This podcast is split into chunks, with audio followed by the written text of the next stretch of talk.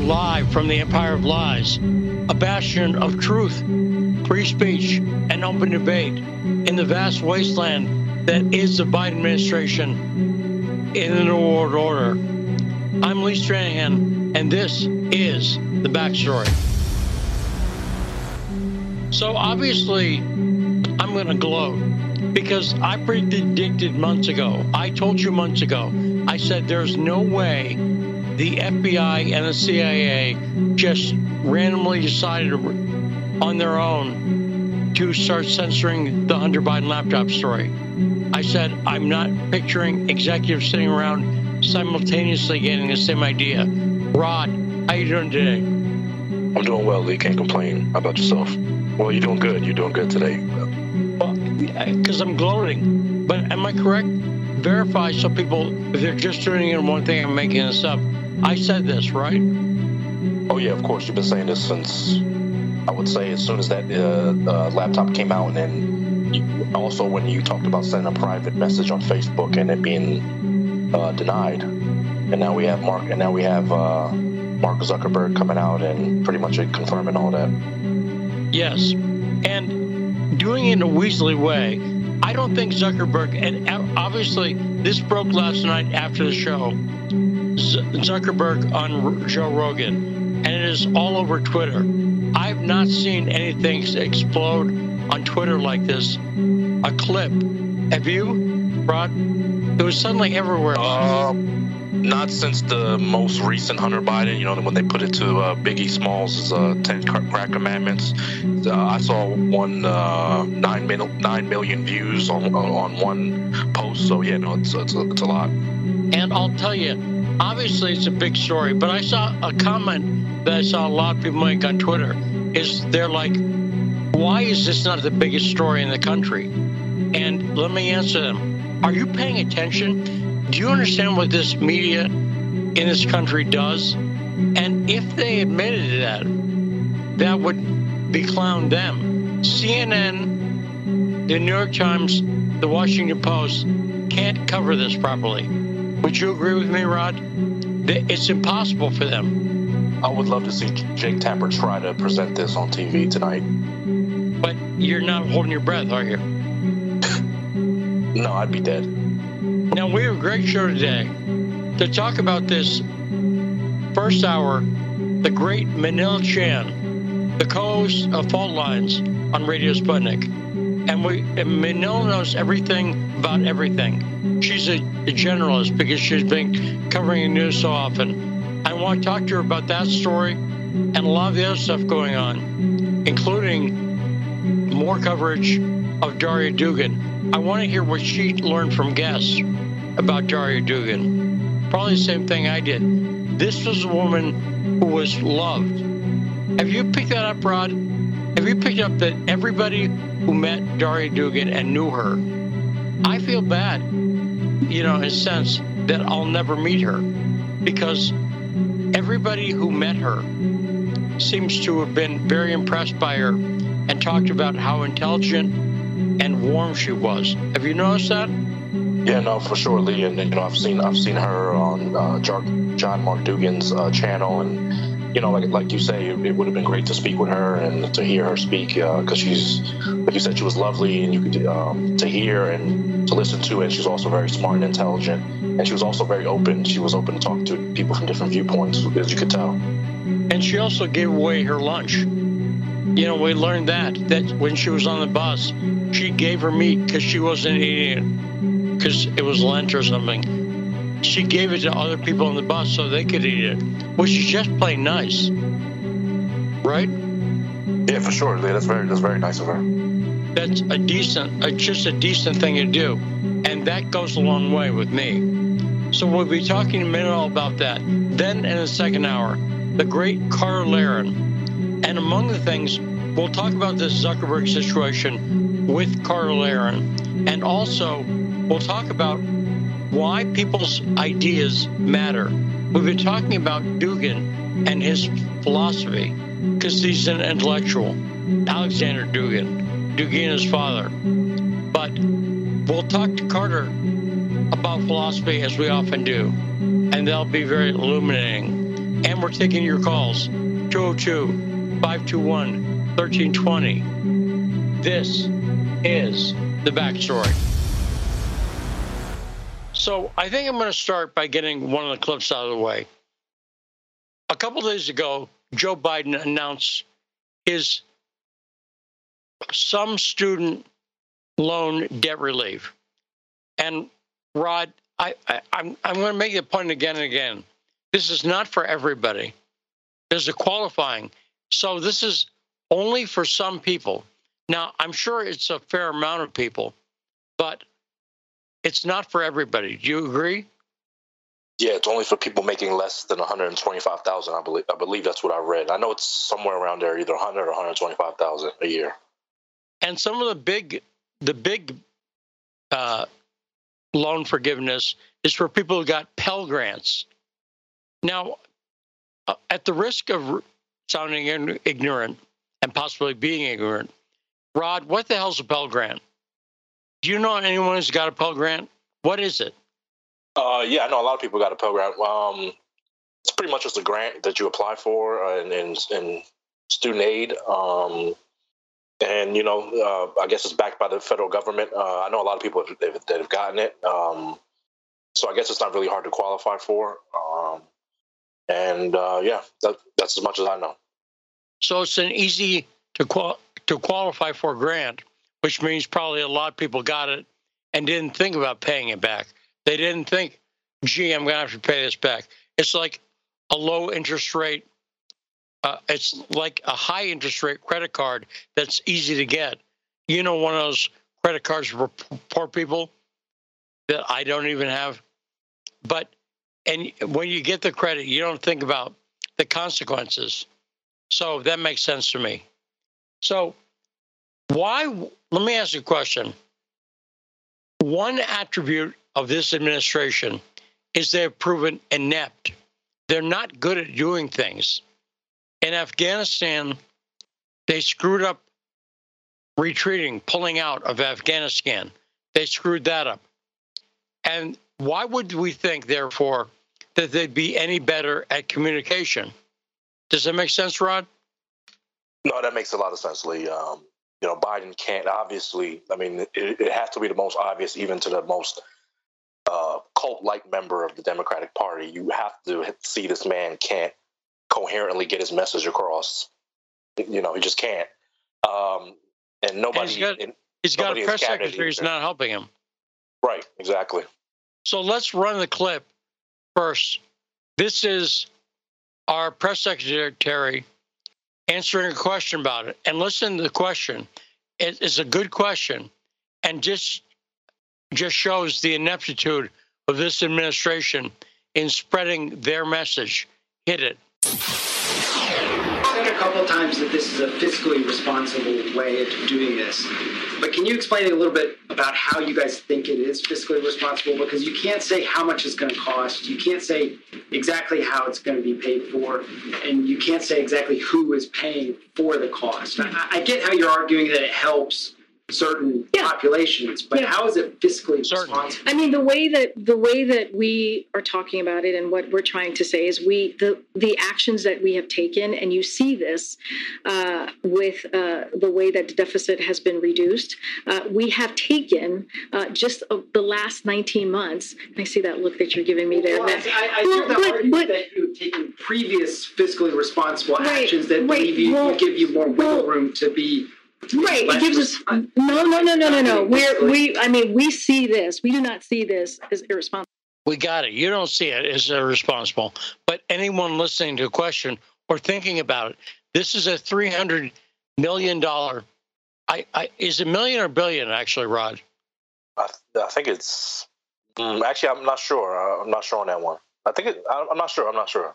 And I, I think it's million because 300 billion would be an incredible amount. But uh, that's our next Ukraine payment, probably. But this, she can't answer the problems, and it, it's problems for Biden because I don't think this is going to help him get reelected or help him. Would would this press conference make anyone confident in the Democrats? Rod? No, no. Uh, but uh, you know, you still have some people who, you know, they they ever since 2016, it's kind of anything but Trump. So it, Biden's the option, the only other option. They're just going to say, you know, whatever he does is great. And there's so there's some of those people, but anybody else, no. And uh, they're they're trying to prove anybody but Trump. They're setting a low standard. Now I'll get to the calls 202 521 1320. The killer of owls. Owl killer, you're on. So I'm I'm assuming uh, you and Rod both um, saw the rounds of the uh, Mark Zuckerberg interview with uh, Joe Rogan regarding the FBI uh, going to Facebook saying that oh there's going to be a dump of something. It's, we remember there was Russian interference in 2016. Um, you guys are familiar with that already, correct? Yeah, we'll be playing that. In fact, let's Owl Killer. Since you brought it up, let's play the clip. Let's play. This is Mark Zuckerberg on Joe Rogan, the clip everybody's talking about today. Owl Killer, do me a favor. Will you give the hit it? Just say hit it and watch what happens. Hit it. How do you guys handle things when they're a, a big news item that's controversial? Like there was a lot of attention on Twitter during the election because of the Hunter Biden laptop story. The New York yeah, we Post. had that too. Yeah, so you guys censored that as well? So we took a different path than Twitter. Um, I mean, basically, the background here is the FBI. I think basically came to us, uh, some some folks on our team. It was like, hey. Um, just so you know, like you should be on high alert. There was the, we we thought that there was a lot of Russian propaganda in the 2016 election.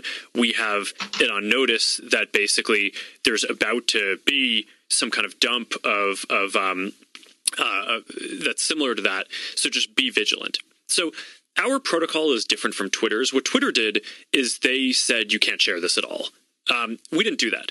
What, what, we do is we have. Um, if something is reported to us as potentially um, misinformation, important misinformation, we we also have this third party fact checking program because we don't want to be deciding what's true and false.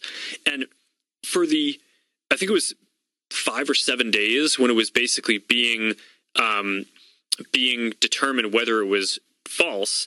Um, the distribution on Facebook was decreased, but people were still allowed to share it. So you could still share it, you could still consume it. So when you say the distribution is decreased, it, it, got shared. It, how does that work? It basically the ranking in newsfeed was a little bit less. So fewer people saw it than would have otherwise. So it definitely by what percentage? I, I don't know off the top of my head, but it's it's it's meaningful. But I mean, but basically, a um, a lot of people were still able to share it. We got a lot of complaints that that was the case. Um, you know, obviously this is a hyper political issue. So depending on what side of the political spectrum, you either think we didn't censor it enough or censored it way too much. But right. but we weren't sort of as black and white about it as as Twitter. We just kind of thought, hey, look, if if the FBI, which you know, I still view as a legitimate institution in this country. It's a very professional law enforcement. They come to us and tell us that we need to be on guard about something, then I want to take that seriously. Did they specifically say you need to be on guard about that story? I, I no, I, I don't remember if it was that specifically, but it was it basically fit the pattern. Really, Mark, you don't remember? You think the FBI said, "Well, we don't know what it is." So I've got a lot of things to say about that. But Owl Killer, what's your take? So don't forget, um, he also ran the uh, what, what, everybody refers to as the uh, Zuckerbucks, um, where all the money that he threw, and th- I think it was half a billion dollars uh, um, himself thrown into the uh, the election that we know of. Look, this country, this that this is the definition of fascism. That is the merger of state and corporate powers, and not only that. But I, I'd say, Owl Killer, you should point out that's a newfangled techno cyber fascism. Would you agree? Yeah, it's beyond anything Hitler could have dreamed up. It's beyond anything Stalin could have dreamed up. This is for the first time in human history they they have stuff that I mean I there for the first I mean let's go to a for the first time in human history you have people that have this is basically a godlike technology where and we, we don't we don't have a say since at least 2016. The FBI and the the intelligence agencies, CIA as well, have have been trying to change the way that the voters vote. like op- openly interfering in our election with the fake Russia hoax, and now with uh, the 2020. Uh, the, they're they're admitting it now. Now th- this is beyond anything that what are the Republicans? Oh, we're, going to have some hearings. Hey, wh- why did you go? Oh, we need to reform. No, th- this can't happen. Alco, let me make the case that the problem wasn't the tech censorship because it didn't work. The internet routes around censorship, and it happened in this case. Also, Zuckerberg's a liar. He said it only changed its ranking. I personally was talking to a friend of mine, and I tried to share stuff about the Hunter Biden laptop in a private message, privately talking to her on Facebook Messenger. I sent it to her. She did not get it. That means they were suppressing it. But I sent it to her once I realized no one didn't hear about this because of the censorship. Everybody who wanted to hear about it heard about it. But the censorship had a propaganda effect for people who are sheep for the deep state. Because what it did was a lot of people, Owl Killer, not you and I, obviously, but a lot of people, suckers, sheep, what they're saying to themselves is, well, if the FBI contacted Zuckerberg and suppressed this information, they must have had a good reason. You see what I'm saying? A lot of people are saying, well, they must be doing it for a good reason, like it's false, like it is Russian disinfo. And they never, they didn't even think, I wonder if this is real. They immediately thought the FBI's protecting me. Does that make sense, Owl Killer? Oh, d- d- definitely. And it, it's the same thing with the it's it's the line of it's the same thing like with the debates with like for example with Chris Wallace in 2016 and 2020 he asked Trump to denounce white supremacy. He had the answer from 2016. He knew he denounced it. So by bringing it up, it's the people that are on the fence. That's who they're targeting, or, the, or like you said, the sheep-like people. That okay, if he's asking a question tailored to this, there must be some substance behind it. That's what they. That's what they do. They. They. It's. You know, I. I'm not a Rush Limbaugh fan, but the drive-by media is. He was 100 percent on with that because they hit a couple of people here. They drive back around the next day. They hit another couple of people, and at the end, so many people are that it that that is disinformation. What, what they participated that is real disinformation because people don't know what to believe in without you know pe- people are lazy and they want to go to a single source and that is really who is getting the disinformation and let's not forget i'll agree i'll, I'll agree but i'll disagree with lazy and allow me to make this case then it's back to you Alcoa. when i worked for a company called NewTek doing high tech stuff I worked a little bit in tech support, and some tech support people, it's a computer company, they called their users lazy. And they said the answer to most problems is read the manual. Actually, they said read the F manual. And the person who was charged of tech support, this is back when Brad Parscale was working there. and he was not one of those guys. But they said they had a meeting and I said, stop calling our customers lazy. Stop it. It's insulting. When you call someone lazy, it's not a compliment, right? What our customers are is busy. They want to solve a problem. They don't want to read a manual. And if we require going into the manual, we've probably designed a product in a way. So what I'm saying is people are busy. I do not expect someone, I'll put it like this if they if people see a story is being suppressed, how do they know how even to run it down to see if it's true? If somebody's staying at home, they got kids in school, they got a job, the, the dishes are piling up in the sink, they got stuff to do, right? And so, and how could they check out if the Hunter Biden laptop is real? From a heuristic point of view, a lot of people, I'm sure, went and a lot of people who, let's say, aren't exactly anti Trump, but don't care for him, does that make sense? They just don't like him. Kind of when he talks, he bothers them. They hear him saying on the debate or wherever, Hunter Biden's laptop is exposing stuff, China and so on. When they hear that, if they've not studied the issue, how does that come across to them? It come across as there goes Trump saying something, and everyone in the press and a lot of their friends at work are saying Trump's a liar, and the FBI is saying, and and we have a First Amendment, so they go, well, they probably wouldn't be able to do that against the, the New York Post if there was no reason. So there must be a good reason. So I just want to push back against that because I, I really think in politics, when you're trying to change people's minds, it's a bad idea. And you weren't doing this, Owl Killer.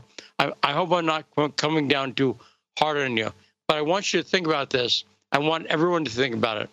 People aren't lazy, they're busy. And our government is lying at the highest levels. And that makes it very hard. So back to you. No, I would. I, de- I definitely.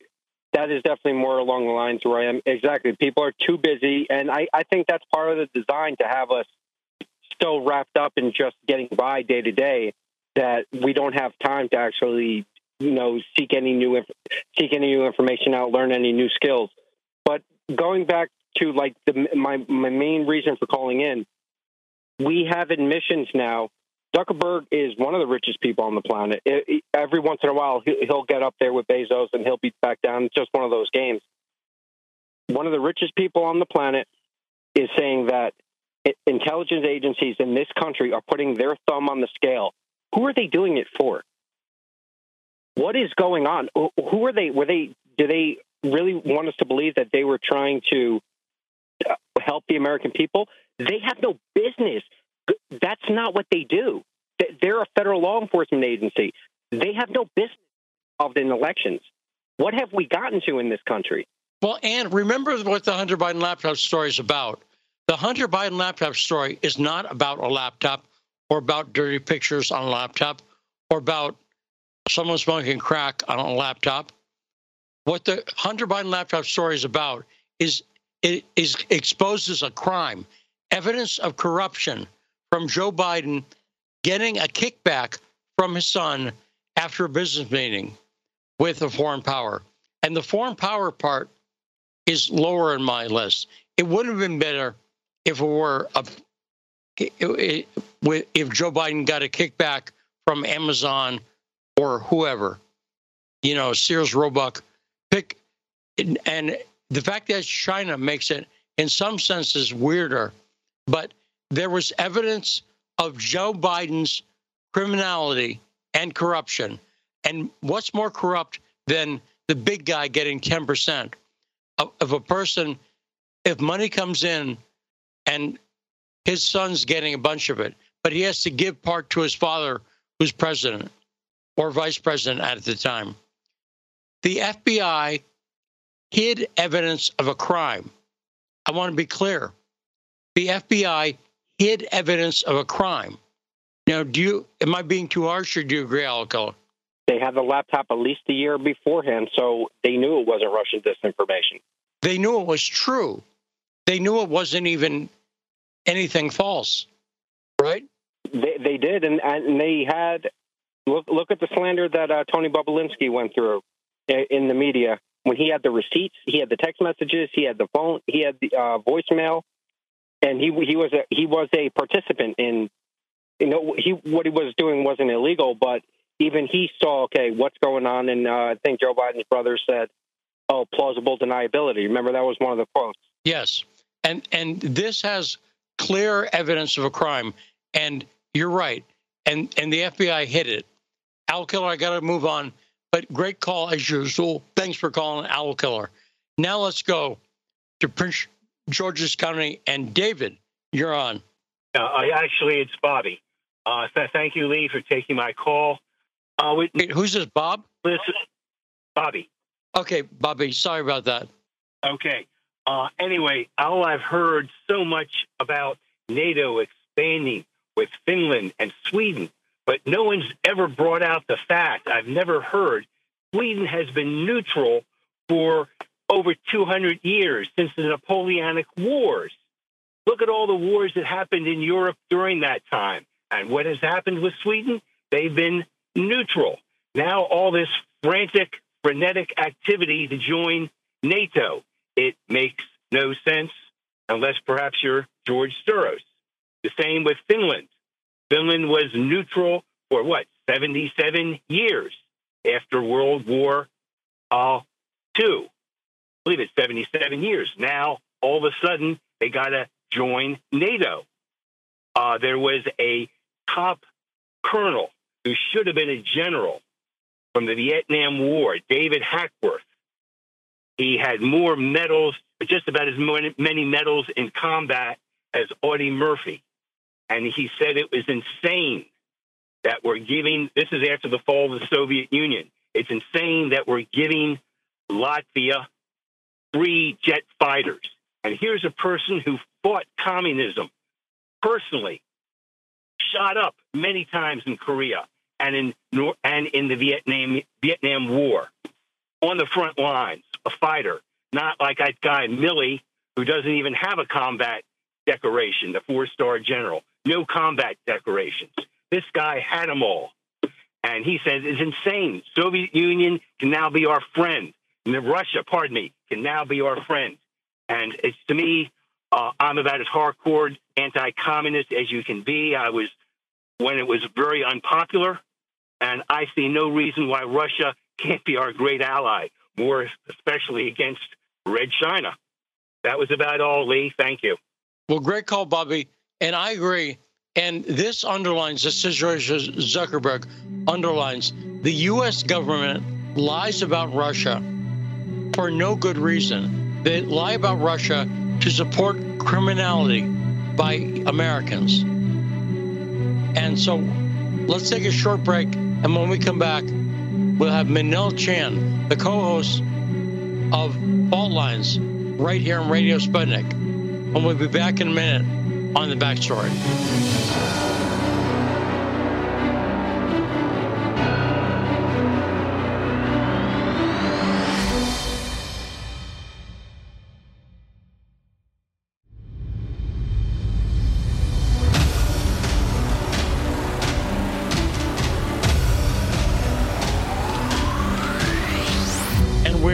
Backstory and live on 105.5 FM, AM 1390. We are joined now by the co hosts of Fault Lines with Thomas and Chan, the great Manila Chan. Hey, Manila, how you doing? Hey there, Lee. Nice to be back on with you. So let me ask you, have you heard about this thing with Rogan and Zuckerberg? That's a joke, Manila. Of course you have. so we'll talk about it in a second. But and Command Central, could we get get that clip ready to play again? Is that possible? Okay, so I'm going to call for it in a second. But what I want to talk to you about first, the big story this week for us, and I think a huge story and a human tragedy, is the assassination of Daria Dugin, Dugina, the daughter of Russian intellectual Alexander Dugin and author of The Fourth Political Theory. Now, We've been covering it a lot this week because we've been privileged enough to talk to some people who knew Daria directly. And it's a horrible crime. She was blown up, her car was bombed near Moscow. Now, obviously, you've been covering this as well, right? Oh, yeah. We've definitely been covering it um, in the mornings at Fault Lines. Um, we spoke with Mark Sleboda, who actually was a colleague with her father, with Alexander Dugin.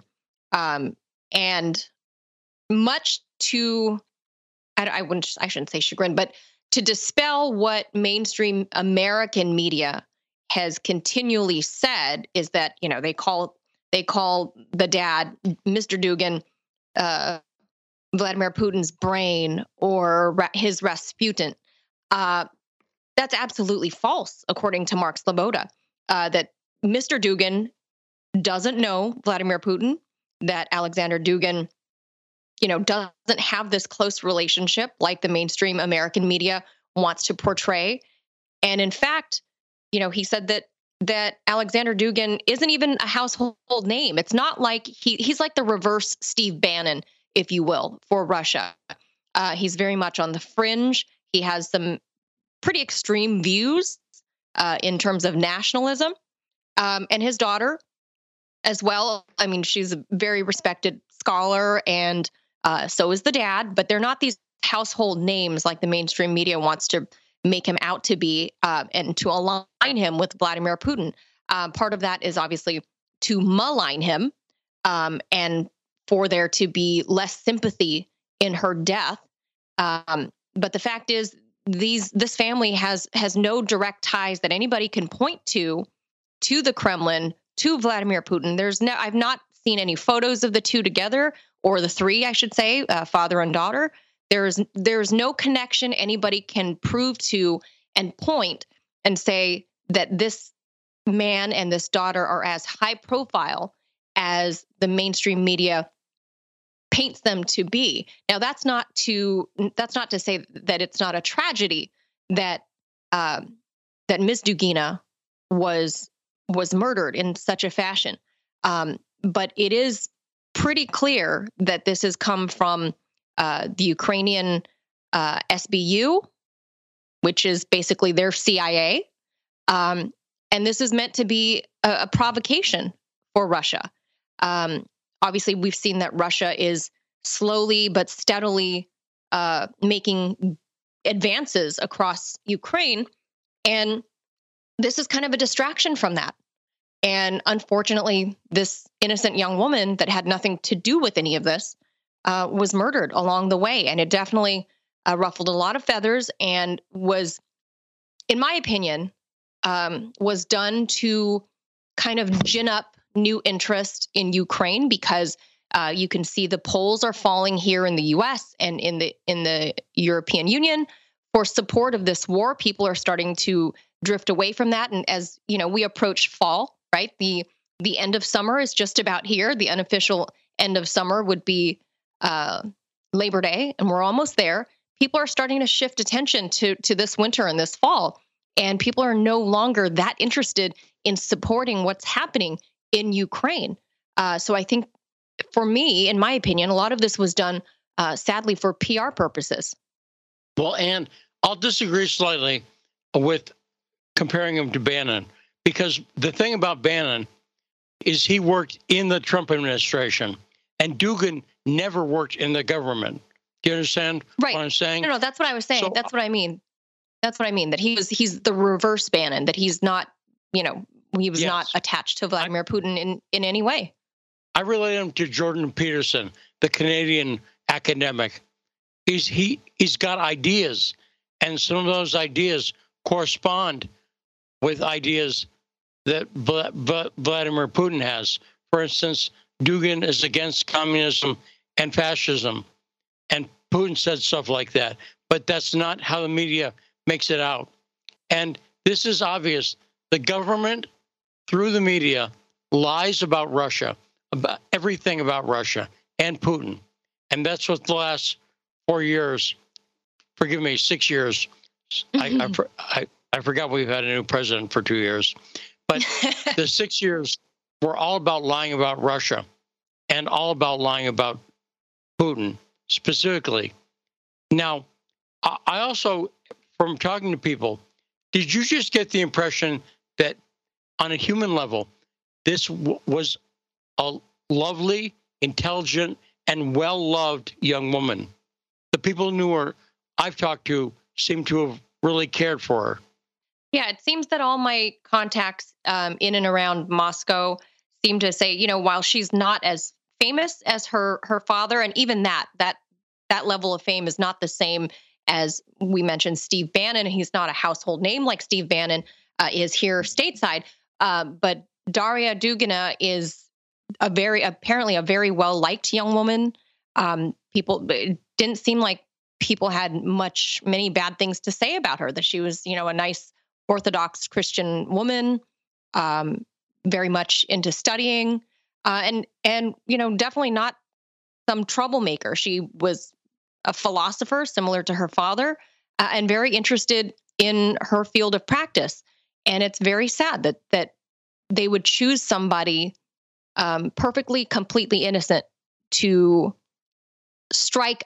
And again, I really feel like it's to gin up interest and support um, t- to bring American or Western eyes back to the fight in Ukraine, um, and very much a distraction because, as we know, uh, the Russian military has been, you know, uh, with been acting with um, surgical precision, right, in their slow but methodical win, uh, battle by battle, and this is yet another way for Westerners to go, oh, that's still happening, and unfortunately, this is a direct attack. And and to me, Lee, I don't know if you know this, but the Ukrainians, um, as soon as the conflict began, they immediately closed off borders because prior to this, Russians and Ukrainians were able to go back and forth. Um, similarly to how Americans and Canadians go back and forth, we don't need a visa. We can. It's almost an open border. You show them your passport, you can go in. You don't have to apply for a visa. As soon as the conflict began, the Ukrainians actually shut down the borders. However, that's for their entry. However, the Russians have not done so. So the the SBU spy or assassin in this case that came across the border from Ukraine, it was because the Russians have not shut down their borders.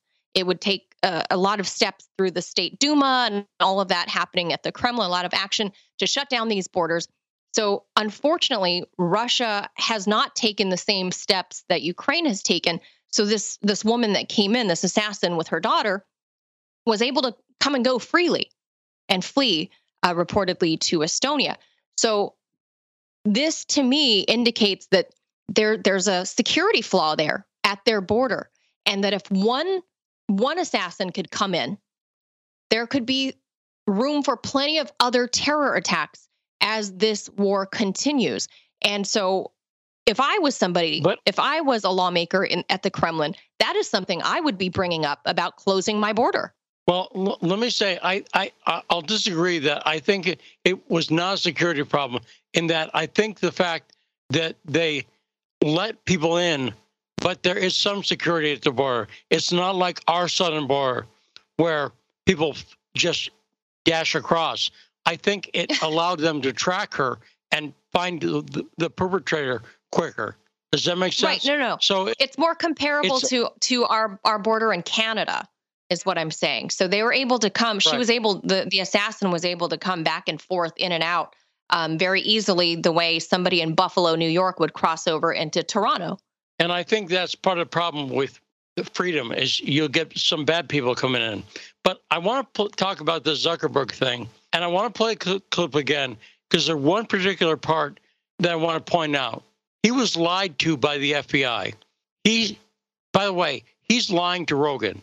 He is be- being weaselly and lying because when he says it, they only suppressed the ranking of how the story was, they directly suppressed the story in private communications with people. And that's so that's the truth. But listen to this clip. Zuckerberg says, well, the FBI approached him and said Russia was involved in propaganda in 2016 election. A lie. That's a, that is a lie. And by starting with that premise, by starting basically by saying, well, Zuckerberg, Mark, I'm the FBI. We all know Russia's bad and are liars and spread propaganda they started with that lie and then said, so there's more stuff coming, so you need to stop it. But I would argue that the, you know, the start of the lie and that Zuckerberg bought into completely, hook, line, and sinker. So let's play the cl- clip again. Hit it. How do you guys handle things when they're a, a, big news item that's controversial? Like there was a lot of attention on Twitter during the election because of the Hunter Biden laptop story. The New York yeah, we Post. have that too. Yeah, so you guys censored that as well. So we took a different path than Twitter. Um, I mean, basically, the background here is the FBI. I think basically came to us, uh, some some folks on our team. It was like, hey. Um, just so you know, like you should be on high alert. There was the, we we thought that there was a lot of Russian propaganda in the 2016 election. We have it on notice that basically there's about to be some kind of dump of of um, uh, that's similar to that. So just be vigilant.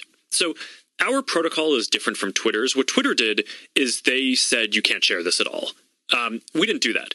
What, what, we do is we have. Um, if something is reported to us as potentially um, misinformation, important misinformation, we we also have this third party fact checking program because we don't want to be deciding what's true and false. And for the, I think it was five or seven days when it was basically being um, being determined whether it was false. Um, the distribution on Facebook was decreased, but people were still allowed to share it. So you could still share it, you could still consume it. So when um, you say the distribution is decreased, it, it, got shared. It, how does that work? It basically the ranking in newsfeed was a little bit less. So fewer people saw it than would have otherwise. So it definitely by what percentage? I, I don't know off the top of my head, but it's it's it's meaningful. But I mean, but basically, a um, a lot of people were still able to share it we got a lot of complaints that that was the case. Um, you know, obviously this is a hyper political issue. So depending on what side of the political spectrum, you either think we didn't censor it enough or censored it way too much. But right. but we weren't sort of as black and white about it as as Twitter. We just kind of thought, hey, look, if if the FBI, which you know, I still view as a legitimate institution in this country. It's a very professional law enforcement. They come to us and tell us that we need to be on guard about something, then I want to take that seriously. Did they specifically say you need to be on guard about that story? I, no, I, I don't remember if it was that specifically, but it was it basically fit the pattern. And so, a few things jump out at me. One thing he says there is they use th- third party fact checking services. Mark Zuckerberg, if you're a boss, if you're a CEO, you need to fire people. You need to stop your association with those third parties because they simply got it wrong. If you hire a meteorologist, and their job is to forecast the weather. And they say it's going to be a great, beautiful day for a picnic today. And a hurricane that was entirely predictable happens and people die. You you fire that meteorologist, you get a new weatherman. And this is not a political issue. This is a factual issue. The Hunter Biden laptop was a, was from Hunter Biden was not from Russia at all in any way. So, Manila, what do you think? Eh, do you agree?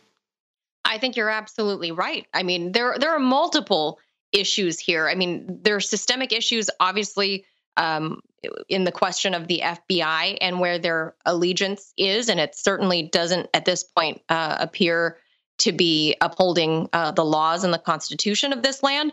But secondly, with Mark Zuckerberg, and as you pointed out, you rightfully now, pointed well, out. There's well, a problem with his fact checker. One second, because Manila, you're being very nice to him, but do you actually think there's a question about it?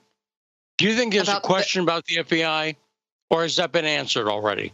You know what I'm saying?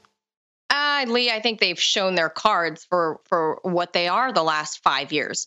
Um, I don't think certainly the listeners that you have right now uh, would disagree with that. I think the FBI has shown their cards. They've shown their true colors. Uh, they've proven to be a completely biased uh, arm of the Democrat Party that has served uh, only to protect them at this point. But I, to your point, with the the fact checkers at Facebook, now the problem with the Facebook fact checkers is they employ these so-called third party people, right? These third party people, if you start digging into who they are, these are people that sit on the board at the AP people that sit on the board at the New York Times, people that sit on the boards of mainstream media that are and the these so-called fact Council checkers. And exactly. And this, exactly. This is where Nina Jankowicz and people like that. You, go ahead and Ben all. No, you're absolutely right. These are not unbiased people that are sitting on Facebook's fact check board. These are all people of boards of other media outlets that have shown their bias and we know that they're anti Russia. We know that they are pro NATO. We know that they are pro American deep state and have generally these people if you look look into each individual these are people that have donated lots of money into the Obama camp, the Hillary Clinton campaign. So these are not unbiased fair people. that are doing the so-called fact checking because let's face it we live and i'm going to credit her with this uh, for better or worse is kellyanne conway we live in a world of alternative facts and these fact checkers are alternative fact checkers so they pick things that are convenient to fit a certain narrative. And and while he said that he didn't outright ban Zuckerberg that is that he said he didn't outright ban the story he effectively did. It's a lie. He effectively did because what you do is you suppress the algorithm so people cannot ever see it. So it's like the person that posted it is the only person that could really see it. So i mean it's the same way well, that and, i'm and, not outright banned on twitter but but effectively i am and, and excuse me, Manila, I pointed out before, I tried to share. I have a specific experience where I tried to share information in private Facebook Messenger with a friend, and she did not see it. And I, mm-hmm. so when I saw that happen, she said, I didn't get anything.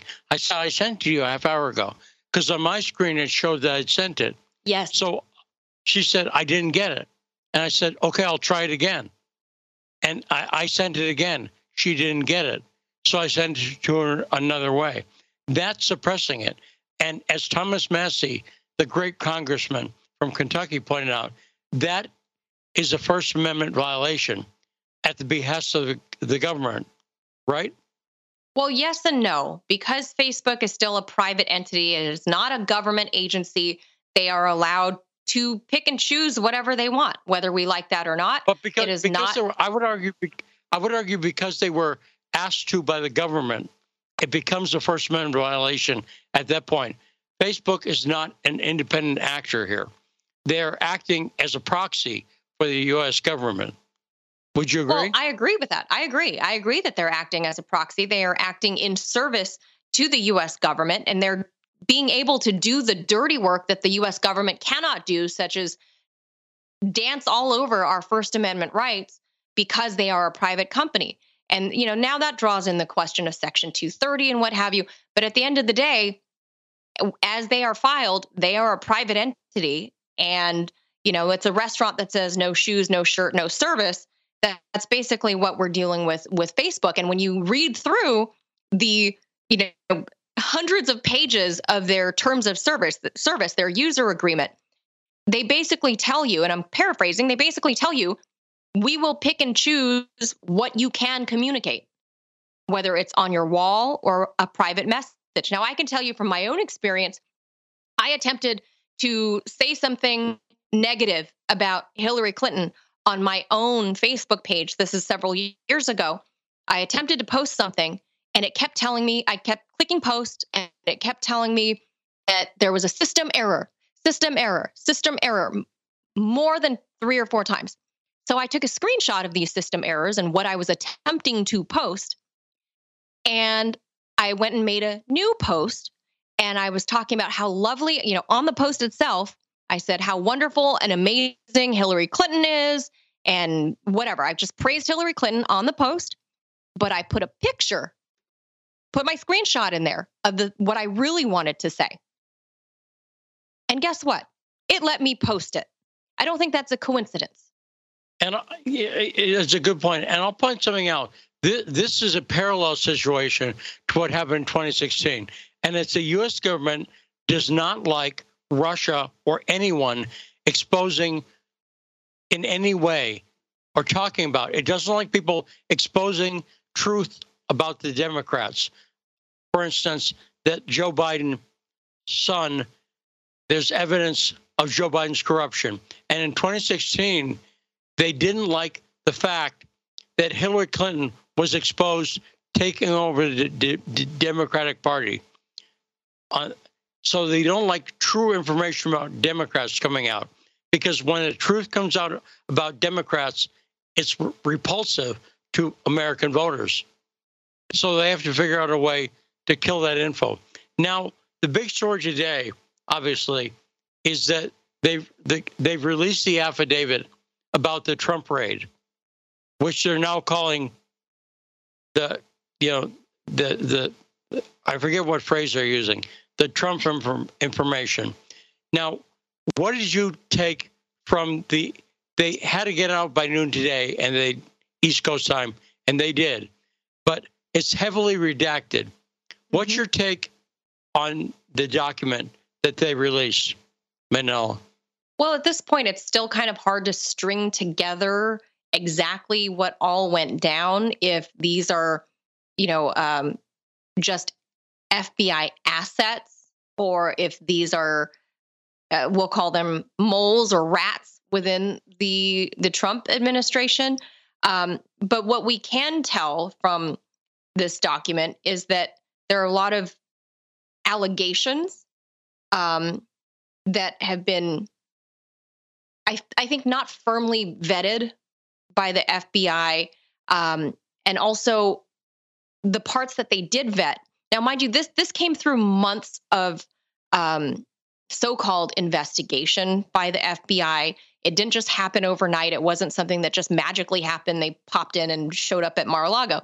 This is something that has gone on for several months, where the National Archives had already had meetings with the Trump administration.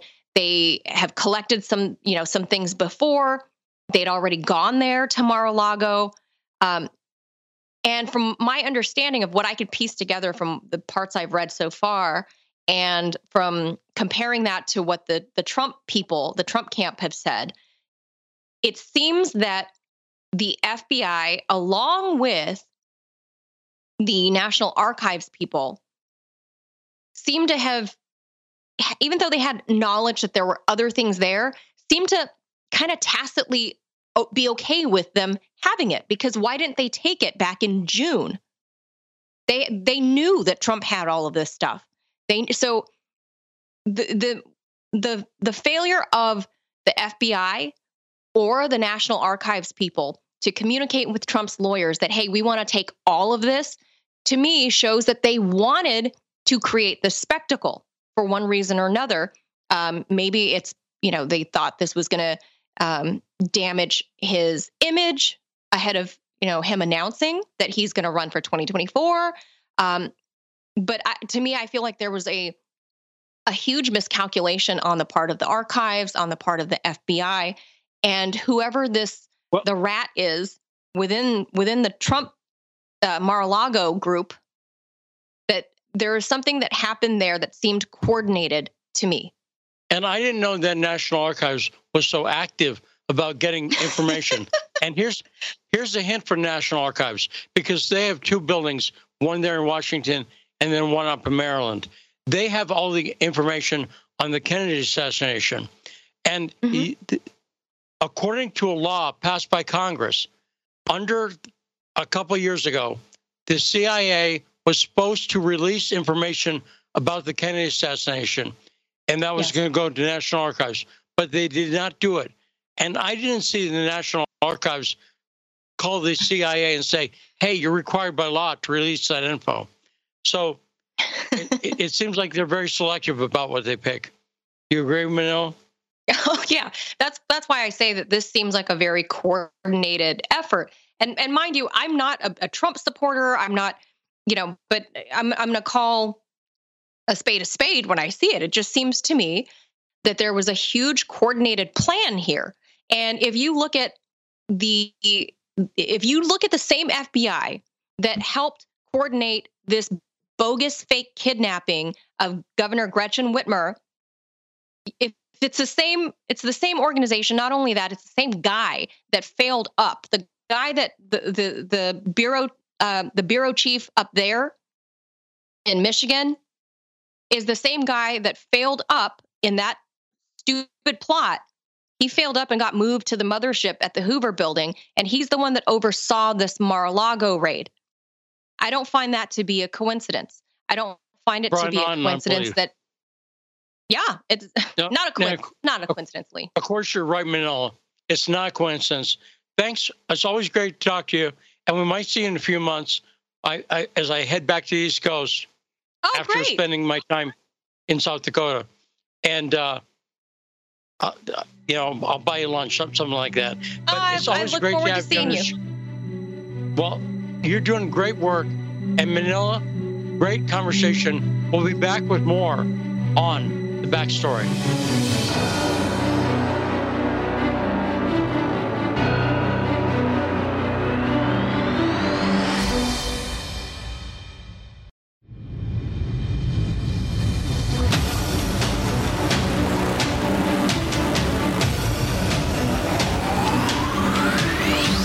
And we are back live with the second hour of the show that brings you the truth behind the news.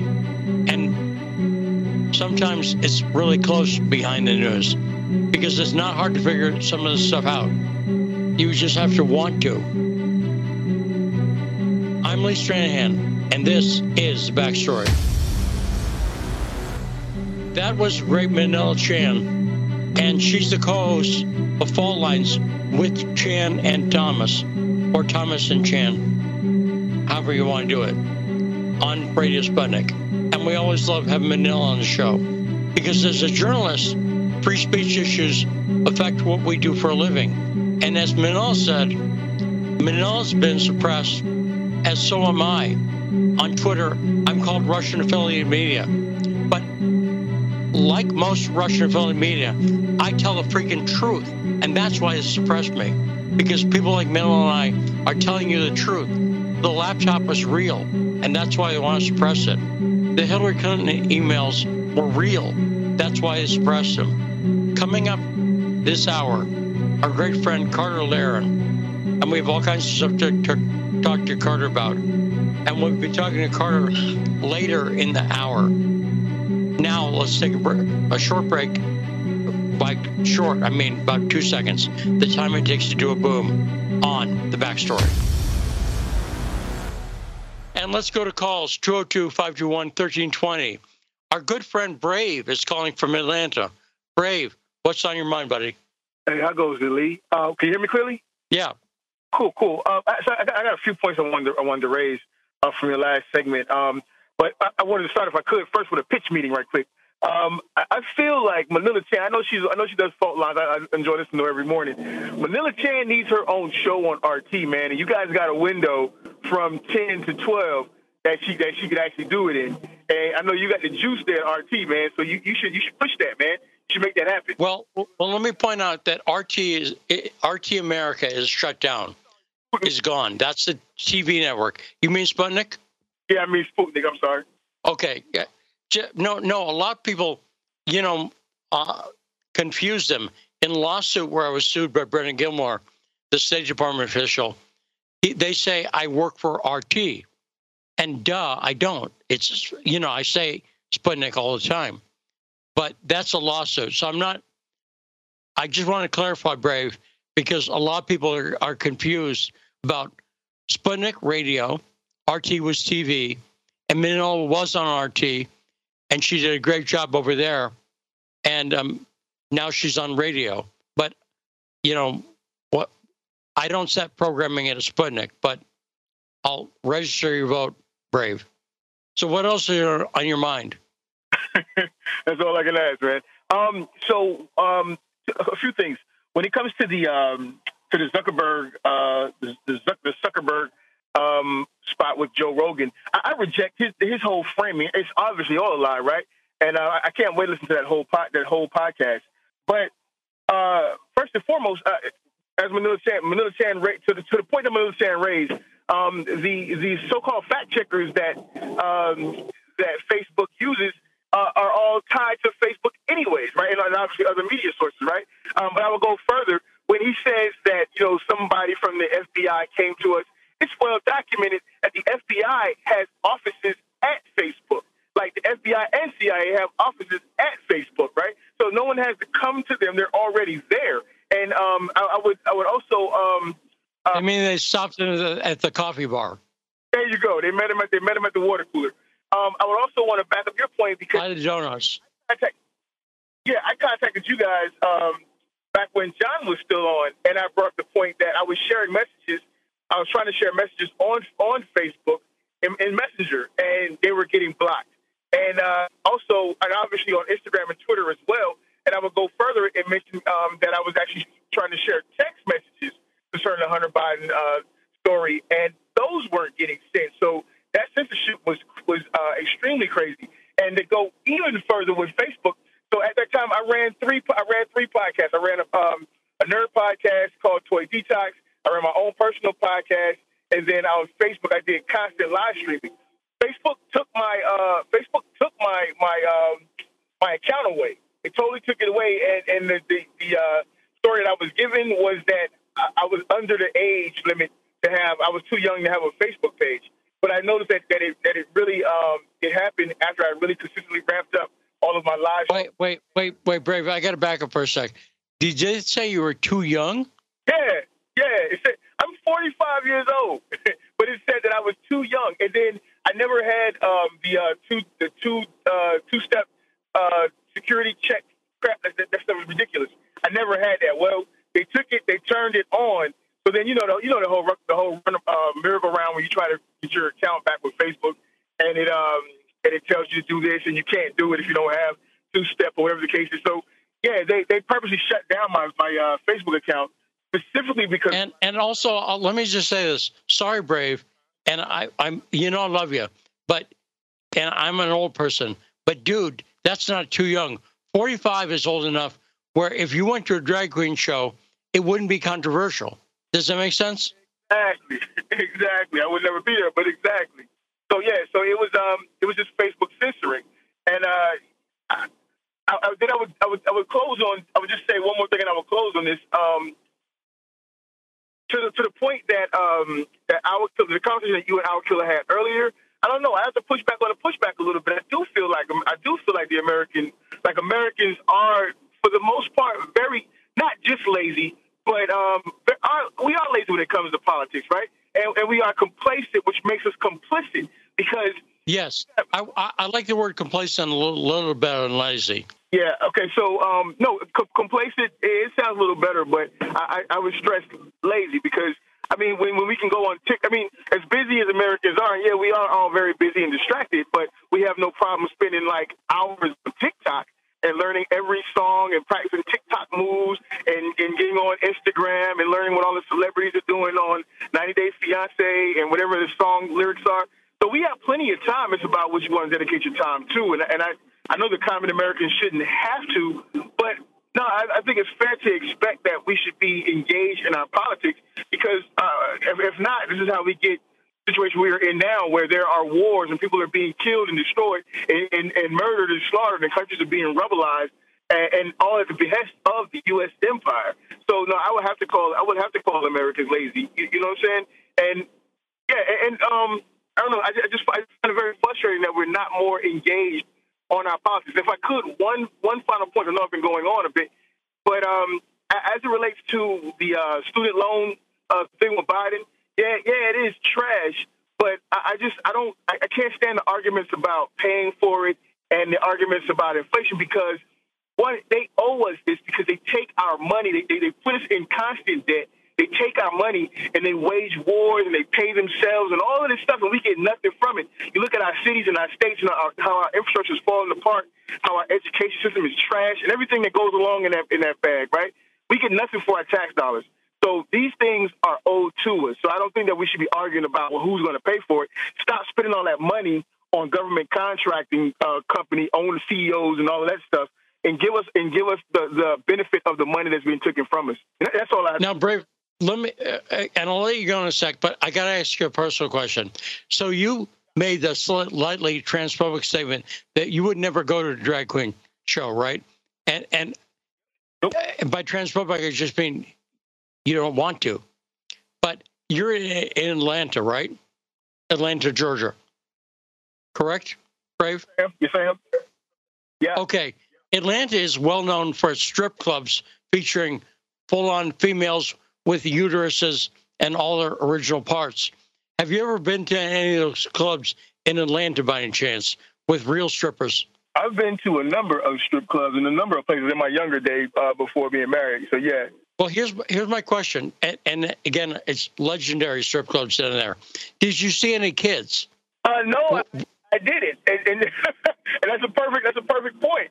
And I, I, if I could just say one, I'll make it very quick. Um, it's not that it's, uh, it's, not that my point is or my, my feelings concerning the, the matters are transphobic, but maybe they. Maybe, it was a, that was a joke, by the way. No, no, I know. I, I don't. No, I, I just. Yeah. I, I know. I'm just saying that um, the concern that I that I, that I see and I've and discussed, I discussed it, I discussed it with Malik and a number of other people. Not throw Malik under the bus or anything like that, but uh, my wife is. There seems to be a concerted effort to push the um, the argument, the narrative, the support of um, about transgender women, meaning men who's trans, who's trans, um, transition to, to being so-called women. There are no arguments about, about there are no arguments in the media space, in the commercial space, in the sports space about uh, trans about transgender uh, men, meaning women who transition into, into, women. And so I find that there is something strange about that. When you look at the education system and how they try to introduce all of this stuff into our educational system, it always seems to come back to men who have now transitioned into being women. Supposedly, there's something weird there, and I, and I, and I do think the idea of grooming um, right some part there. And, I, and I, I, yeah, that's, that's that's my that's just my opinion on that. Yeah, and and thanks a lot for the call, Brave. Great call as usual. And uh, it was a joke, uh, calling it transphobic, and calling people who don't want to go to a drag queen show transphobic is like calling gay men misogynistic. What's wrong with you? Are you misogynistic? What you hate women? You won't kiss them? What's wrong with you? And obviously, people have a right to like what they like sexually. Let me put it like that, and not like other things, and just not be into it, and just not want to go. And that's fine. 202 521 1320. Ingrid in DC, what is on your mind? Haley, I'm calling to talk about Scott Ritter, Diane Sare, and Chuck Schumer. But just quickly on the Pell Grants, they're not alone. They're a grant and the only way anybody ever has to repay them is if they drop out of school or other very limited and reasonable exceptions. But what I want to say about New York State, there's a candidate. That's interesting. Yeah. Candidate, there's a candidate running for Senate, Diane Sare. She's on the. She's an independent supported by the LaRouche Group, and she is on the Ukrainian hit list, as is Scott Ritter. And the two, the two of them were interviewed together on a New York station. You should get them in. You should definitely get Diane Sare in. It turns out of those 72 people that are on the Ukrainian blacklist, the first like 26 are people affiliated with LaRouche for some reason, including this this uh, gentleman George Koo, who's sometimes a guest with Wilmer and, and, and, Garland. And I guess he just happened to have uh, spoken at one of their things or, or whatever. Um, but it would be great if you got if you got them on the show. And also, I'd like to know where you can find the list. I'd like to know who's on this list because I go to that uh, uh, Ukrainian site and I get a 404 I, you know, you hear like so and so's on it, so and so's on it, but I can't find the list anywhere. Didn't somebody copy that, and can't can't we find it? But get Diane well, and, and Scott Ritter. Obviously, what the, what the Ukrainians need to do with their kill list is get a Facebook page for it, because Zuckerberg could be fine with that, you know, and that way people could sign up and see who's on the kill list and talk about it with their friends. But I, I don't know. I've never looked at I've never looked for it because I'm a little nervous that I'm going to be on it at some point. And not so much for this show, although this this show should do it, but because I'm in in the film revealing Ukraine, and I know the Ukrainians didn't like that film, Igor Lopatonok's revealing Ukraine, and because I'm in it and work for Sputnik, uh, I'm a, a little frightened that I'm going to end up on that list at some point. Is doing a great thing. He, you know, he's written publicly to Schumer and his other representatives and saying, you know, what's up? You guys are giving U.S. taxpayer money to the Ukrainian bureaucrats who are coming up with this list that targets Americans. And I think we've talked about Roger Waters before, uh, Ingrid. I'm stunned, and I think it's shameful that no British officials like Liz Truss or it's predictable but shameful. Roger Waters, an elderly bass player for a British prog rock band, is on that list. And I guess the, what the Ukrainians object to is him playing in 5 4 time, which he does on money. But it is shocking that a well known British artist is being threatened with assassination by Ukraine and Bojo goes over there and praises them. It's disgusting to me. What do you think about that, Ingrid? But you, you reminded me Roger Waters has been very supportive of Julian Assange. Things we've got coming up here in D.C. is we're going to be uh, showing, doing public showings of a film, "The War on Journalism," and uh, well, I think obviously it, it's absurd that they don't support Roger Waters, just like it's absurd that the Australians don't support Julian Assange. I saw more support for Brittney Griner, who was vaping in Russia. So there's more support for Brittney Griner than than the British government. Again, I'm not saying they have to support him in general, but when a government's talking about assassinating him, that's disgusting. But great call, Ingrid. Thanks a lot. Now, Rod, the other thing that's been going on, and I've known about this phenomenon for years. About uh, a dozen years ago, maybe 10. So I got to think about it because Andrew Breitbart's been dead for 10 years. It's the 10th anniversary of his death. But about 12 years ago, I think, I became aware of a phenomenon called swatting because people who were talking about pro Ukrainian serial bomber, pedophile, Brett Kimberlin, we've talked about that guy before. People who were talking about Brett Kimberlin online kept getting swatted. And Rod, what is swatting? How would you explain to people who don't know what swatting is? well, the the reason I know about it is because uh, gamers, uh, people who play on PC or other consoles like PlayStation or Xbox, uh, sometimes they get upset with uh, people who are other people, other users who are too good in certain games like Call of Duty, uh, or if they're hackers or anything like that, and they'll call the police and say, uh, "This person who lives here at this address," and then you know they give them other information is making terroristic threats or he's talking about uh, uh, bombing a school or something, and then you know uh, the, that local police department will send in their SWAT unit and um, and arrest this person. It's a way of using the police to arrest someone, and sometimes they say they call up and they say, "I'm going to kill myself," you know, and I'm going to take out a few people with me. Then the police show up, and since then, it, you're right. Gamers use that. By the way, that never happened back in the days of Pac Man. Never once. And there's no Tetris swatting. Why? Who knew that the word Tetris could be so difficult to say? But uh, Marjorie Taylor Greene was swatted two nights in a row, a congresswoman. And by the second night, they should have been all over that. Russia was able to find a person who was responsible for a bombing about a day.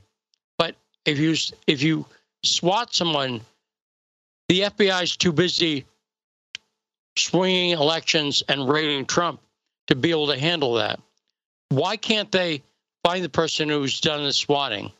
And this is just a blatant form of intimidation against a congresswoman who said a lot of brave stuff and who is legislation we're talking about the drag queen situation. She's got legislation about that, that taking a minor to a drag show would be illegal. And I, I don't think specifically that should be legal or illegal. I, but I, I think in general, I think it should be the same rule. I think if if you bring a kid to an Atlanta strip club with girls, that's a problem, right? But Marjorie Taylor Greene is under attack, and I find the lack of law enforcement activity very disturbing. And people who are Democrats and who don't like Marjorie Taylor Greene, you don't you you don't have to be Democrat. You cannot let law enforcement agencies selectively enforce the law based on a person's political affiliations because it could come back to haunt you do you agree, Rod? Yeah, Lee. Uh, you know, you, you, you made it very clear the other day. Um, I think with uh, Jason when you told him that you know local police departments are controlled by politicians. So I wouldn't be surprised if uh, wherever um, Marjorie Taylor Greene is in, in Georgia, I wouldn't be surprised if that locality in, uh, is controlled by Democrats who don't like her, and okayed that second raid. Because I mean, if you already you sent a SWAT team in on this congresswoman, why would you come in the next night? You know what I mean? Like thinking like, oh no, no, this is the night she's going to whatever. Maybe she has a bomb or she's you know whatever the situation was. No, you know, right, exactly. But Marjorie Taylor Greene is an example of the post-Trump Republican Party. She and Lauren Boebert and Kari Lake, who we talked about before, are an example of new Republicans. And these are the techniques. By the way, and has Marjorie Taylor Greene's opponent condemned this yet? Because uh, I, you know, I don't know for sure, but I wouldn't be surprised if no, probably not. Because after uh, 24 hours or so, she's running for reelection, of course, because all Congress people are up for reelection every two years. But her opponent, you'd think that if someone's trying to kill your opponent, because these swatting things are very dangerous, the police go in often armed into them, and and no one died. But there, it's not just about frightening a person. The police can go in if they go in armed, suspecting violence or suicide or something like that. People can get killed accidentally. Right, Rod? Oh yeah, it's it's happened, Lee, and it's on uh, it's on camera because usually like these gamers, I said they usually um they're usually on stream live to see themselves, and it's happened where uh you know these and obviously these are just false accusations that these uh you know that there's the, the, you need to send in SWAT unit because this guy's super dangerous, so he's going to do something, and it, it's happened where the police have killed uh, uh, the person that's being swatted. So it's on camera, and there's a, a YouTube channel called Police Activity. You can also see uh, sometimes scenes like that as well. Now, so I'm going to go back to the discussion we had a little before with Brave, and I made the comment about. I think the point about lazy voters versus complacent. And I could even argue that it, I'll put it like this no citizen should have to do research because their government is lying to them. You see my point? When the government is actively lying, don't blame the person who falls for the lie. Say the problems with the liars, with the government. Because if you don't want to be interested in politics, I think you should have that right. And if you want to casually watch the news, you should be able to watch it. And you should not have to fact check everything the government said. Now, what I would say to somebody, if they were said, well, how do I avoid getting lied to? You can research yourself. And I would urge people to research themselves.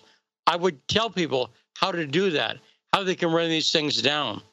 But if someone said, I don't want to do that, I'm busy, I got all kinds of stuff I'm going through, and I, I don't want to research everything the government says and double check and make sure it's factually true.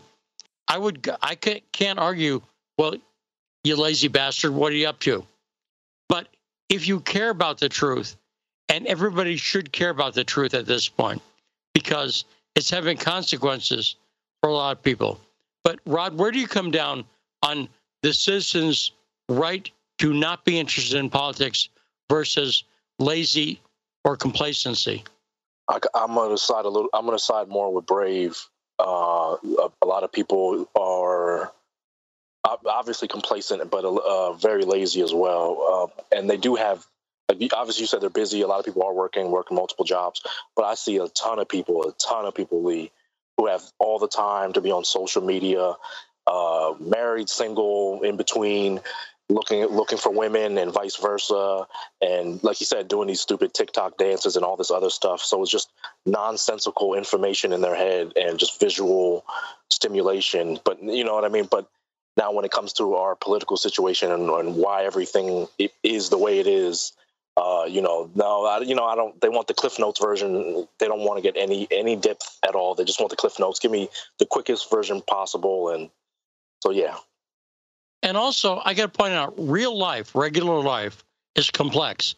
Just regular life, just you know, working and eating food and going out to eat. And I'm looking into the move back to the East Coast, and I have not had a move for a couple years. And I had to move out to South Dakota under. I didn't have time to really look to do a lot of research. I had to get out here. Uh, but this move, I'm doing a little more planning. And doing research for a move, I'm reminded moving sucks. It really sucks.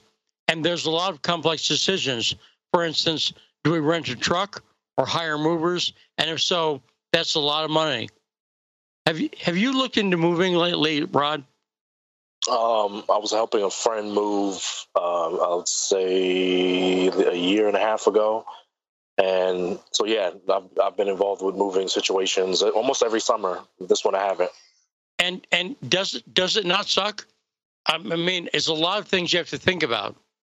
Yeah, yeah, a lot of lot of uh, materials, uh, clothes, furniture, uh, moving, you know, going up and down stairs, like you said, uh, uh, renting a truck, and all, all the stuff that entails with that. And even figuring, even figuring out where to move. In my case, you know, I'm, I, I'm going back Virginia because that's my home state and the home state of my children, uh, legally. But, uh, I, and I liked Virginia when I lived there. But I've got to figure out because I work in D.C. The studio there is in DC, the Sputnik studio. But I don't want to live in DC, but I don't want to be too far from the studio. So try and figure that. And since I've been there, the new thing in DC, the area I like, Arlington, Alexandria. In Arlington, Amazon, I think, is now in the area. So Amazon moved their national headquarters there, one of them at least. Remember, Rod, you, you've heard that, right? Yeah, yeah. And I can't believe that's going to make it easier to move there with a lot of people working for Amazon right in that same area. So let's go take a break. And when we come back, we'll be joined by the great Carter Laren here on The Backstory.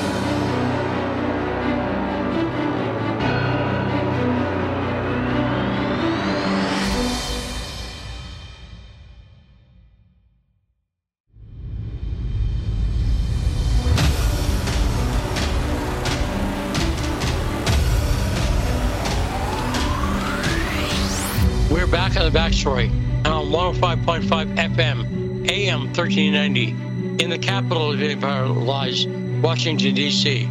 Joining us now, one of our favorite people and a frequent guest co host on the show, the great Carter Laren from Unsafe Space. Hey, Carter, how you doing? I'm doing well, Lee. How you doing? I'm, I'm good. So we've talked a lot this week about Alexander Dugin, the Russian philosopher and intellectual. And we talked a little about why Trump got into some problems yesterday with Ingrid. And I and you and I are both we know a lot about would you would you say you're a fan of Ayn Rand? Uh, I would say yes. I'm not sure fan is exactly the right word, but I have a tremendous you, amount yeah, of respect for the work she's done. Yeah. Yeah. Yeah. And uh, yeah, I, I was I, I was influenced heavily by Ayn Rand, particularly as a teenager. And I talked to you. I called you. I bugged you at home. Sorry. I called Carter last no night. Worries. And and I wanted to make sure he knew about something. And I'm not surprised at all. I know you know about it. One of my favorite essays by Ayn Rand was an essay called, and it was a book as well. And the essay is called Philosophy Who Needs It and it was originally a speech she did for West Point cadets, I believe. Am I right on that, Carter? Yes. Uh, in fact, the, the first chapter in the book is the speech that she gave to West Point in 1974, I think. And I think it's a great speech and very accessible, very, very, very accessible. And the theme of it, it philosophy, who needs it, is why philosophy, a subject matter that most people could care less about, and don't know anything about and are forced to take at college to get three credits in humanities. Have you noticed that philosophy is not popular with people, Carter? But why? Yeah, but I think it makes sense. no, I, yes, I, think I it makes sense, right? Because I mean, you know right. this, Lee. That the the philosophers that we've had to deal with for the past couple hundred years, by and large, have been uh, ridiculous. They've made philosophy a joke. So when people hear philosophy, they think around they think about sitting around and contemplating whether the ceiling exists. And of course, that doesn't seem like it has any practical value. And that kind of philosophy doesn't have any practical value. But that's not what Aristotle did. That's not what Socrates did. It's not what some of the founding fathers did. And it's not what Ayn Rand did. Right. And when I was talking to Carter last night, I mentioned that I went to a, high school, private high school, that was founded by people who were admirers of Ayn Rand. And that my philosophy teacher, it turns out he's kind of famous now with the objectivist community, with the Ayn Rand fans. And turned out Carter heard of him, a guy named Dr. Andrew Bernstein. And Doc Rock, that's what he called himself. Andy Bernstein was the best philosophy teacher I've ever seen. And I was a TA for Andy. And I'll tell you why, Carter. He was very relatable. He when he was teaching students, when he talked about ethics and stuff like that, he didn't talk in highfalutin terms. He said, you know, do you get drunk or go to school? Do you get a job or steal stuff? That's ethics, for, for instance. Yep. He made it very relatable. And a lot of academic philosophers don't make it relatable. Do you agree, Carr? Yeah, absolutely. I think uh, you know people like like Andy, uh, and there's obviously some other contemporary ones I really like. Stephen Hicks, for example. Um, you know, and and Ayn Rand. Their goal was to clarify uh, how philosophy can help you live on Earth. Whereas I think a lot of the philosophers that people learn about, even when they take those three credits in college, they they tend to learn more about the history of philosophy rather than philosophy, and they tend to study philosophers whose goal was to obfuscate and uh, and really hide what they were doing in, in order to push some really bad idea. Now, do you think philosophy matters? Of course, of course, it probably matters um, more than most things. I mean, it's it's one of the most important things, and I think one of the things I got out of this, you know, uh, the Rand essay that we're talking about is a lot of people don't realize that they already operate on a lot of philosophical assumptions and premises and if they haven't consciously thought through the uh, the system of philosophy that they if they haven't made it a conscious choice then those principles are often in conflict with one another in conflict with reality. Uh, they're taken out of you know there may be abstract you know uh, little cliche sayings that are taken out of context that they've integrated in some way. And and as a result their their subconscious kind of integration of all of this stuff happens and they don't really they don't really realize that they are operating on philosophic principles. It's just they're often a mess they're often self-contradictory and that does not lead to happiness and or success and it's much better to be clear about what the ideas are why those are the ideas that you uh, hold and and to integrate your belief system so that it's not self-contradictory and so that it doesn't contradict reality. And even the basic branches of philosophy such as metaphysics and epistemology come up and i'm going to use the rogan zuckerberg thing as an example one question here that's let me ask it in a philosophical way do facts exist or is everything just an opinion would you agree that's a philosophical question, Carr? Absolutely. Yeah. And you can see that Zuckerberg thinks that I'll give an example of a fact. Hunter Biden had a laptop. Now, some people believe that is useless to ask a factual question about that. The only thing that matters is an opinion about it. And Zuckerberg said this is a highly, highly charged political issue. And I disagree. The fundamental issue is does Hunter Biden, did he have a laptop or did Russia say that it was put out of a lie, a false story? And if you can't answer that question, you don't know anything about what's going on, in my opinion. But you see what I'm saying, Carr? Yeah, and I think I think Zuckerberg. I, you might not agree with with this assessment of mine, but I, I think uh, one of the most damaging philosophical system, I won't even call it a system, but it is an attitude that people have adopted today. And Zuckerberg is, a, I think, a prime example of this is pragmatism. It's this idea that uh, well, I don't actually need to have any consistent or integrated view of the world. I'm just going to uh, take whatever works at whatever given time and just kind of be a pragmatist. And that's a disastrous way to live. And you can see in Zuckerberg, you can see him dance around on Joe Rogan. Uh, he he's just he's a pragmatist, and he's just trying to to get away with not being the one to make a decision. Uh, he tries to he says, "Well, we have other fact checkers, and we did this, and blah blah blah." Like everything is relative to him, and he just wants to not have to be responsible for answering the question for himself. Is this fake news or not? And that's because he he doesn't he's trying to avoid taking a stand on anything. And i think that's a result of his his deep deep pragmatism. He he thinks that making money and running facebook can be done through pure uh, pragmatism. And i think you know obviously you can do a lot with pragmatism but i don't think it will work in the end. And i don't think it uh i don't think it helps him sleep at night. Now of course you have the Unsafe Space podcast, and you deal a lot with the issues of wokeism and the woke movement. And by the way, the the the philosophical father of the woke movement, I've talked about the philosophical father of the new left is Her, Herbert Marcuse from the Frankfurt School. And Marcuse's interesting. Have you noticed, by the way, that Ayn Rand had a, a book of essays called the New Left, about the New Left philosophy. And it's very hard to find now. It's out of print. Have you noticed that? You know, I did try and look for it recently because it's been a long time since I read it, and I don't. I lost my copy, perhaps in a divorce at some point. But uh, yeah, I I did try and find it, and it's not easy to find anymore. I wonder why that is, Lee. And she she wrote it. I I for a long time I knew who Herbert Marcuse was only through Ayn Rand. Then when I started to read about the commies in the 60s, the SDS, and the Panthers, Marcuse came up in my re- reading of history. And I was thankful that Ayn Rand had written about him. But I think it's because that underlying philosophy that underlies leftist wokeism. And by the way, Carter, let's be sure to promote your podcast. Tell people where they where they can find your work. Sure, we're at unsafespace.com. You can find us on YouTube at Unsafe Space. Those are the best ways. Thanks. Yeah, I want to make sure people can get to more of your great work. But I would say the underlying philosophy of wokeism is a view of reality.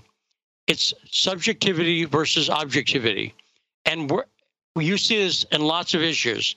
But a perfect example is a trans issue currently. Is the definition of gender an objective fact or is it all opinion? Do you think that's a philosophical issue at play in wokeism, Carter?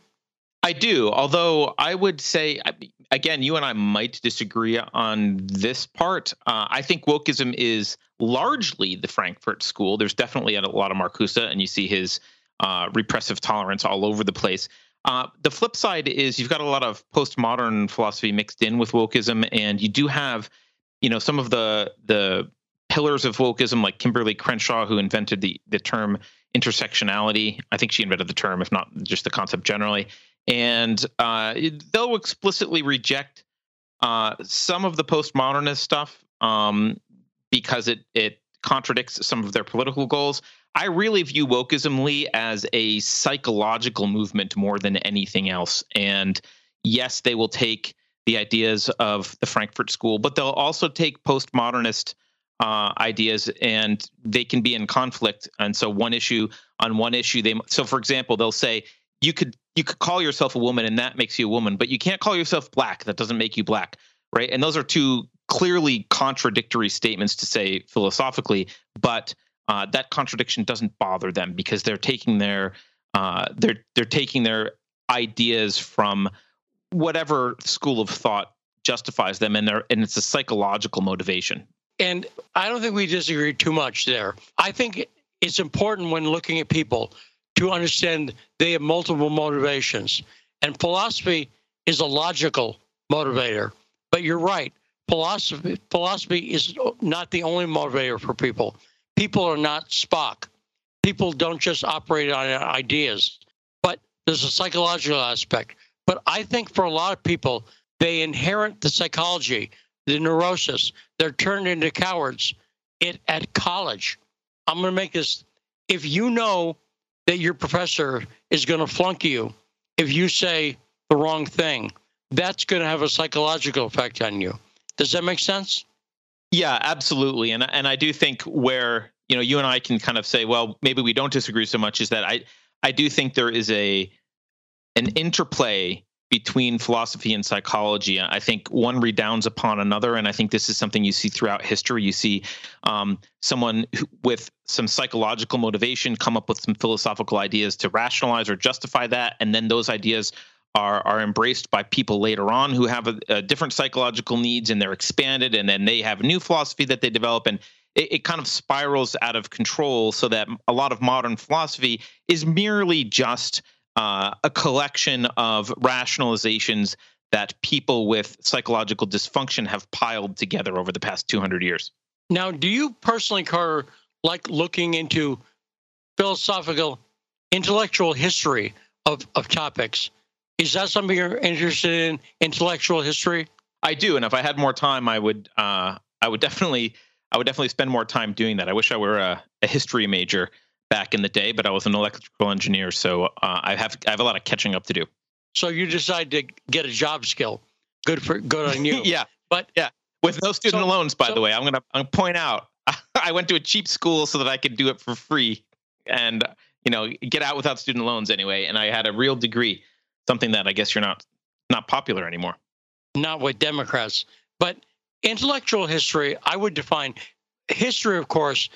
One type of history is what you consider normal history, which looks at events. For instance, this treaty was signed in this year. This war happened this year. Intellectual history looks it's it's kind of like Jenga.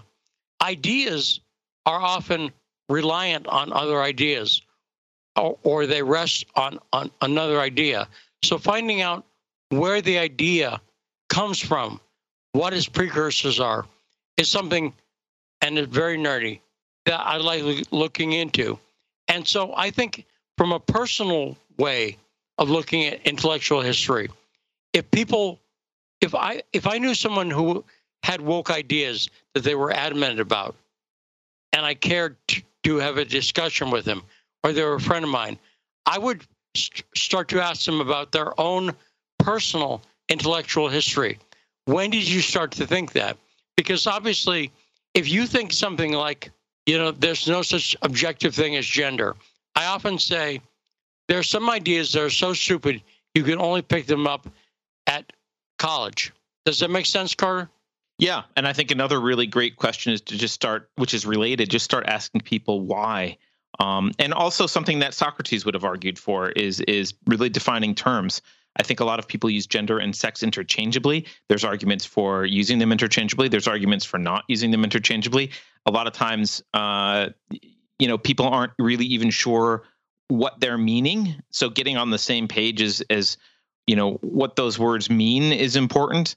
And uh, and asking people why. Why do you think this? Like, and what's your motivation? Because frankly, I think a lot of people they might not admit it, but I think their motivation is social in many uh, respects, right? They they know what they need to say, or I'll say it the other way: they know what they can't say if they don't want to be ostracized. And so there's a tremendous right now in, in our culture. There's tremendous pressure to put your pronouns in your Twitter bio or conform in some other way because otherwise you could suffer real social consequences. Uh, and that's you know that's the that's what's wrong with being in a in a world in which uh, the the kind of crazy woke authoritarian leftism has taken over the culture. I must say a statement that's somewhat controversial, and I, I can't even justify it completely. But I think that broadly, the reason the Democrats like to push academia on people going to college is because that's where you develop not just these ideas, but the psycho the, the psychology of intimidation. I think for years, you know, I've heard about this for years. The intimidation that people feel. My, my Andy Bernstein used to. I knew Andy when he was going for his doctorate, and when he was going for his doctorate, He was still an MA when I knew him. Uh, I helped him study for his doctorate. But he used to talk about when he was working on his thesis at NYU, how brutal it was psychologically, that his teachers, his professors hated him. And it was, it was, had a profound psychological effect on Andy. I could see how, and uh, perhaps you know people like this, Carter, who college is really bad because they don't hold leftist or subjectivist ideas. Do you know what I'm talking about? Any personal experience there? Oh, um, yeah, absolutely. Uh, and I think that's quite common, and uh, and it's and it's been getting worse. But you know, as you know, Lee, I think the if instead of Democrats we just use we just use the phrase collectivist or collectivist based philosophy, which I, which is kind of under underlies a lot of Democrat uh, big D Democrat thinking. Um, the the universities in the U.S. were captured a long time ago. I mean, uh, almost right at their inception.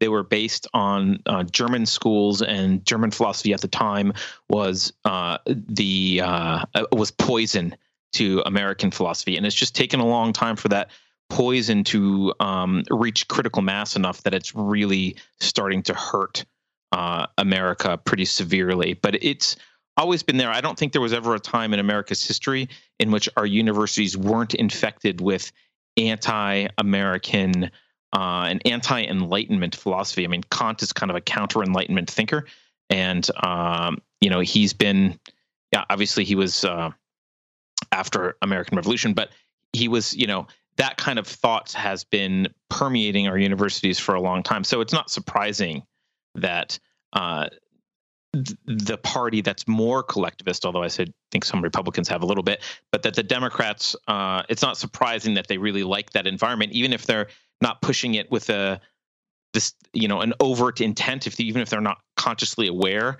um, they really like the environment of college, and you can see people talking about uh, education, even a lot of uh, secondary schools and elementary schools. If you if you start shopping for private schools, one of the things they'll they'll talk about is building good citizens and activism, and those aren't things that have to do with education. Those are things that have to do with political agendas, and um, and that's how the left thinks. Um, so it's it's a shame, but this has been a long, long time coming.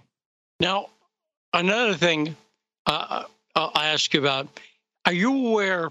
I I only became actually aware of this recently when I started to research stuff on Dugin, there is a category that I'll call philosophical YouTube. It's a bunch of people out there who talk about philosophy in in, in an academic way, but entertaining way. Have you fallen into philosophical YouTube at all? I mean, a little bit. Uh, you know, we have so Unsafe Space has a lot of different shows. Some of them are more news based, some of them are pop culture. The one that I do, which is called Dangerous Thoughts, is uh, is mostly focused on philosophy. I'm just not very entertaining, but I, I have seen other people do them, and um, yeah, I mean, I think you, you, can even look at figures that predate the philosophical, you know, world of YouTube, and and look at people like Stefan Molyneux, who you know, re- regardless of whether people like him or not, he's been explicitly talking about philosophy for over a decade now, and he's he had a quite I don't know how what his popularity is right now, but his podcast was hugely popular. I think there's a lot of interest. You can see the interest in Jordan Peterson when he talks about ideas. I think a lot of people are craving for someone to actually talk about philosophical ideas in a way that's comprehensible and that is relevant to life on earth and not in a way that is ridiculous, which is you get to ridiculous pretty quickly if you look at most modern philosophers. Well, no, and you mentioned Stefan Molyneux, bald Canadian philosopher, as you mentioned. What do you think of Jordan Peterson? We've mentioned a couple of times this week on the show. What's your personal opinion, actually, Carter? I'm interested in what you think of Peterson. Uh, well, uh, coincidentally enough, I, I worked with him before he was famous a few years ago doing um, screening for founders, psychological screening for, for people who wanted to be early stage founders at companies. And he's always been, really? uh, he's always been, yeah, he's always been very thoughtful uh, very intelligent, very uh, very interested in in learning and figuring stuff out. So I have a lot of respect for him generally. Um, I I think what he's done in the past few years has been a positive force for uh, our culture. I don't agree with all of his conclusions. He's very focused on um, religion in a way that uh, I wouldn't be, and I think he's very focused on tradition. Um, and but but his but his goal here is to really he likes to extract meaning from parables and meaning from stories, and I think I think that's all useful. Um, my favorite thing about him is he he's really an advocate for personal responsibility and i think that's probably what attracts most people to him it's not necessarily his analysis of the bible or anything else it's his um, insistence that you are responsible for your own life and you'll actually be happier and live a better life uh, if you take res- uh, responsibility for yourself and you know as he would say make your bed so i, I like him a lot uh, I, you know, I don't, like I said, I don't agree with all of his philosophy, but I do think he's been a great influence on our culture. Well, I've interviewed his daughter before. We had Mikhaila on uh, Fault Lines when I was co-host of that show, and we had her on to talk about diet, believe it or not, because she's an advocate of the carnivore diet, and we were talking about the ketogenic diet a lot in the show at the time. So we had Mikhaila on, and she's a lovely young woman, and that's and Jordan. I like Jordan Peterson's manner in the same way that I like Tulsi Gabbard's manner. They both seem like reasonable people. You, you, you know what I'm getting at?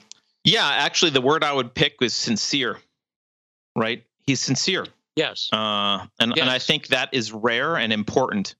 So, um, yeah, I, I, I definitely like him. And, and, uh, I encourage people who haven't seen any of his work, uh, to check it out. And I think he's at um, Daily Wire now. I'm not sure. That's interesting. He's found a way. You know, he's. You'd agree he's fundamentally an academic. In other words, his approach to it is about big ideas, right? Would you agree with yes. that? Yes, yes, and I think he's. I mean, I think basically Jordan Peterson is just a professor that you wish you had. I mean, if you look at old videos of him um, on YouTube, there's there's plenty of old videos of him in front of his classroom, just talking about issues, uh, or talking about philosophy, or or um, history, or religion, or whatever. And you know, he's just a really compelling storyteller. He's very good at public speaking, and he's very sincere, and he is willing to uh, he's willing to question the the status quo and question the narrative. Uh, and so you know, there aren't many people who are willing to be who are smart, sincere, and willing to stand against the mob, and he's one of those people. And here's the part that I said might be controversial and might be wrong, but I think what the Democrats have helped do is create the oppressive atmosphere of the university in real life on social media. Because talk about how Jordan Peterson was chased out of academia. He's a guy who really was was brutalized and chased out of academia. Yeah. Right? Yeah, he was. He was. And of course, um, you know, I, I think much like people say California is uh, kind of uh, foreshadowing of, of what's going to happen in the rest of the country often, unfortunately. Uh, I think similarly, university campuses are a foreshadowing of what's going to happen. And so, um, absolutely, they, you know, especially if you look at something like uh, Twitter, this is, it's a lot of people who um, graduated college and spend a lot of time in front of a computer and they're recreating the environment that that they w- grew up in intellectually. Well, Carter, we got to go. We're out of time, but I hope you have a great weekend. By the way, it's always a pleasure to you talk too. to great Carter Laren and unsafespace.com, right? Uh, that's right. Carter, great conversation. We'll talk to you again soon. And Manila Chan, also, great conversation with her. We hope you made you smarter this week and more human being focused on the people like the loss of Daria Dugina. This week is dedicated to her. And we'll be back next week on The Backstory.